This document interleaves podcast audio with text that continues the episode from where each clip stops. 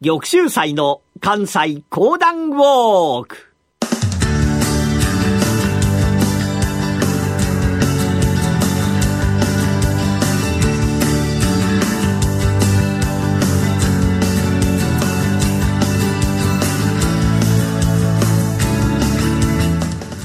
玉州祭の関西講談ウォーク。この番組はなにわの講談師玉田玉州祭さんにこれまで歩いてきた歴史上の人物や出来事にゆかりの深い関西のさまざまな土地をご紹介いただきます。今月お届けしているのは大塩平八郎のお話。それではこの後翌週再三にご登場いただきましょう。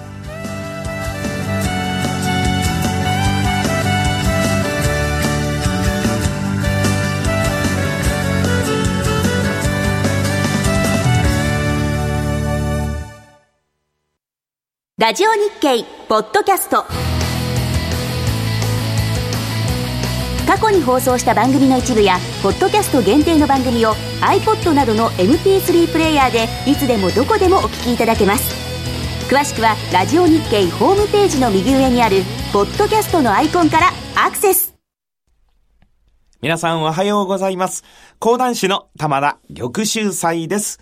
今月の関西講談ウォークは、大塩平八郎のお話をさせていただいておりますが、大塩平八郎がついておりました役職と申しますのが、より木でございますね。より木同心なんていう言い方をいたしますけれども、実は大阪にはまだより木町、同心というのが町名として残ってございます。ぜひ皆さんもですね、一度そちらの方に行っていただきますと、へえ、こんな町が残ってたんだと、こう思っていただけると思いますが、その、より木町に住んでおりました、大塩平八郎でございましたが、自分に理解のございました、上司の奉行でございます、高い山城の神が、ついに転勤と相なったわけでございました。今も昔もいい人ほど転勤をするなんて言われてございますが、この時代も幕府にとりましてこの高い山城の神というのは非常に能力のある男。だから大阪に置いておくわけにはいかんというので転勤をさせられたのでございます。高井様、誠に今までありがとうございました。おうしよ。お前のおかげでな、この大阪での仕事が大いにはかどった。これからも大阪のためによろしく頼むぞ。あ、いや、高井様が辞められる以上、私、実はより気職を自走かとこう思ってございます。何を言うのじゃ。わしはな、幕府の命令で、また別の場所で仕事をする。決して、この仕事を辞めるというわけではないのじゃ。ただ転勤をするだけじゃ。しかしながら私は、高井様のもとで、より気職をしとうございました。次の方のもとではやりとうはございません。私、自らの塾、先進道をばやってございますので、この先進道で、後に続く者たちに、いろいろ自分が知っていることを教えて、この先の人生生きてみようかと思います。そうか。それもまた、一つの人生かもしれぬが、おしよ。しっかり頑張れよ。ありがとうございます。そして、今までありがとうございました。こうして、奉行の高い山城の神が大阪の地を去ってゆく。代わりにやってまいりましたのが、これが悪い男でございまして、後部義助という奉行でございました。この奉行がまあ悪い。この男こそ、まさに、汚職に賄賂に接待と、何でもありの男でございました。まあ、そんな中で、より気職を務めましたのが、大塩平八郎のところに養子にやって参りました、角之助。角之助、よいか、いかに奉行が悪いといえども、それをな、正していくのがより気色じゃ。は、父上、わかってございます。角之助も一生懸命に頑張りましたが、1833年から39年の6年間、連続で起こりましたのが大飢饉。これが俗に言う天保の大飢饉でございました。なんと合社は30万人を超え、全国各地で一気や打ち壊しが起こってくる。ところが、大阪の奉行所は何をしたのかと申しますと、日本全国から集まって参りますのが、道島の米市。その米をば、江戸に送って、幕府のご機嫌取りに奔走をばしたのでございます。大塩平八郎は何度も奉行所に行き、なんとかその米をば、市中に、市中に出してくださいませ。話をばいたしましたが、これっぽっちも聞いてもらうことはできない。また米の値段がどんどんどんどんと上がっていった。まあ、それもそのはずでございます。大阪に多くおりました豪商たちが、どんどんどんどんと米をば買い占めてゆく。なんと、米の値段はついに6倍にまで跳ね上がったのでございました。そうなりますと日本全国の米が集まってきた、この大阪市内にありましても、ついに餓死者があちらこちらに出てくる。大塩平八郎、それを見てみないふりはできませんから、すぐに奉行所へとやって参りまして、お奉行に申し上げます。どうか、どうか、蔵米の解放をしてくださいませ。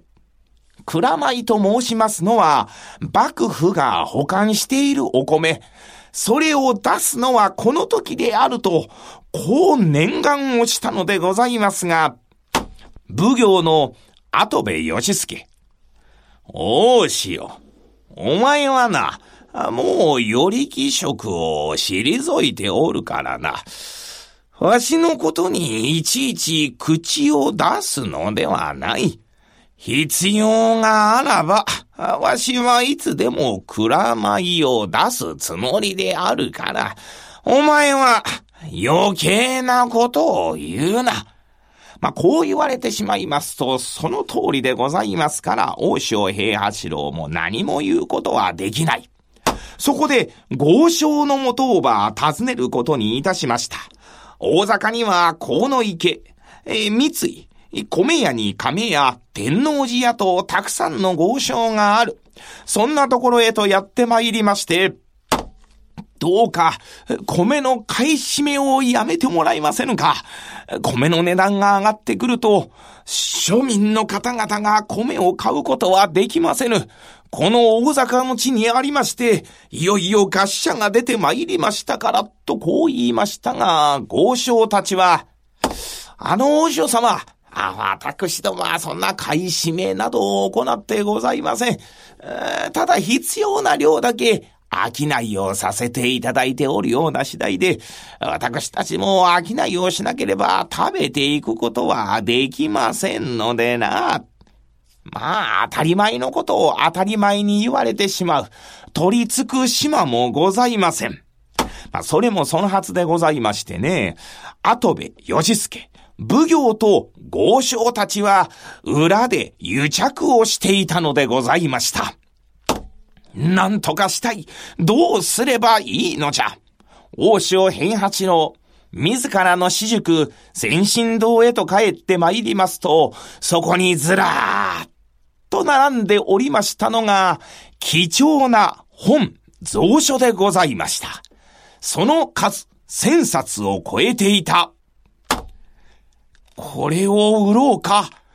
これを売って金を作り、そして庶民の方々を救おうか。このように思った。さあ、門弟たちがそれを知りましたから、先生、そんなことをしてはいけませんよ。ここにある蔵書、本、すべて貴重なものでございます。先生、これを手放してしまったら、二度と手に入らないものもたくさんあるんでございますよ。それを手放すとは。しかしな、人の命には変えられぬ。確かに、この本を一度失ってしまえば二度と入らぬかもしれぬがな。一度は読んだ。それはすべてわしの頭に入っておる。お前たちもそうじゃろ。た、確かにそうではございますが、人の命は尽きてしまえばそれまでじゃ。それならばこの本を売って金を作った方がよかろうが。まあ、こう言われてしまいますと、もう門弟たちもどうすることもできない。先進堂からどんどんどんどんと本が運び出されて参ります。やっと作った金600両。この600両で市政の方々をなんとか食べさせてやった。しかし、大塩平八郎もついに限界を感じて参りました。こうなったらもう、大阪城の米蔵を打ち壊すしかないか。さあ、この後いよいよ大塩平八郎が一大決起いたしますが、この続きはまた次週のお楽しみ。講談師の玉田玉秀祭でした。どうもありがとうございました。毎月2回放送、菅下清弘のマーケットワールドビジョンでは、プレゼントキャンペーンを実施中。海外用 Wi-Fi ルーターと、ウェアラブル翻訳デバイスのレンタルセットが10名様に当たります。ラジオ日経ホームページトップのプレゼント情報から応募フォームのアンケートにお答えの上お申し込みください。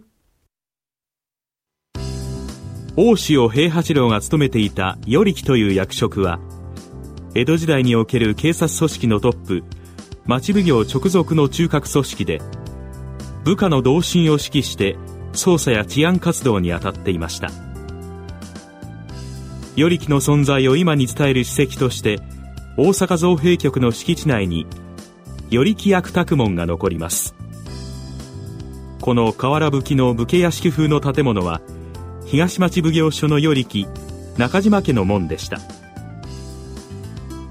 大塩平八郎が生きた時代この付近には与力の役宅が軒を連ねていました。与力役宅門は現在唯一現存する与力の役宅の名残ですがこの建物は造幣局の敷地の外にあったものが大正時代に現在の場所に移され昭和23年1948年には茶室として大幅に改造されました。その後老朽化で平成12年西暦2000年にさらに改築が行われています。造幣局は JR 大阪天満宮駅から歩いて10分ほど。与力役宅門は造幣局の官舎の中にあるため見学の際には許可が必要です。玉州祭の関西講談ウォーク。来週は大塩平八郎のお話もいよいよ最終回。どうぞお楽しみに。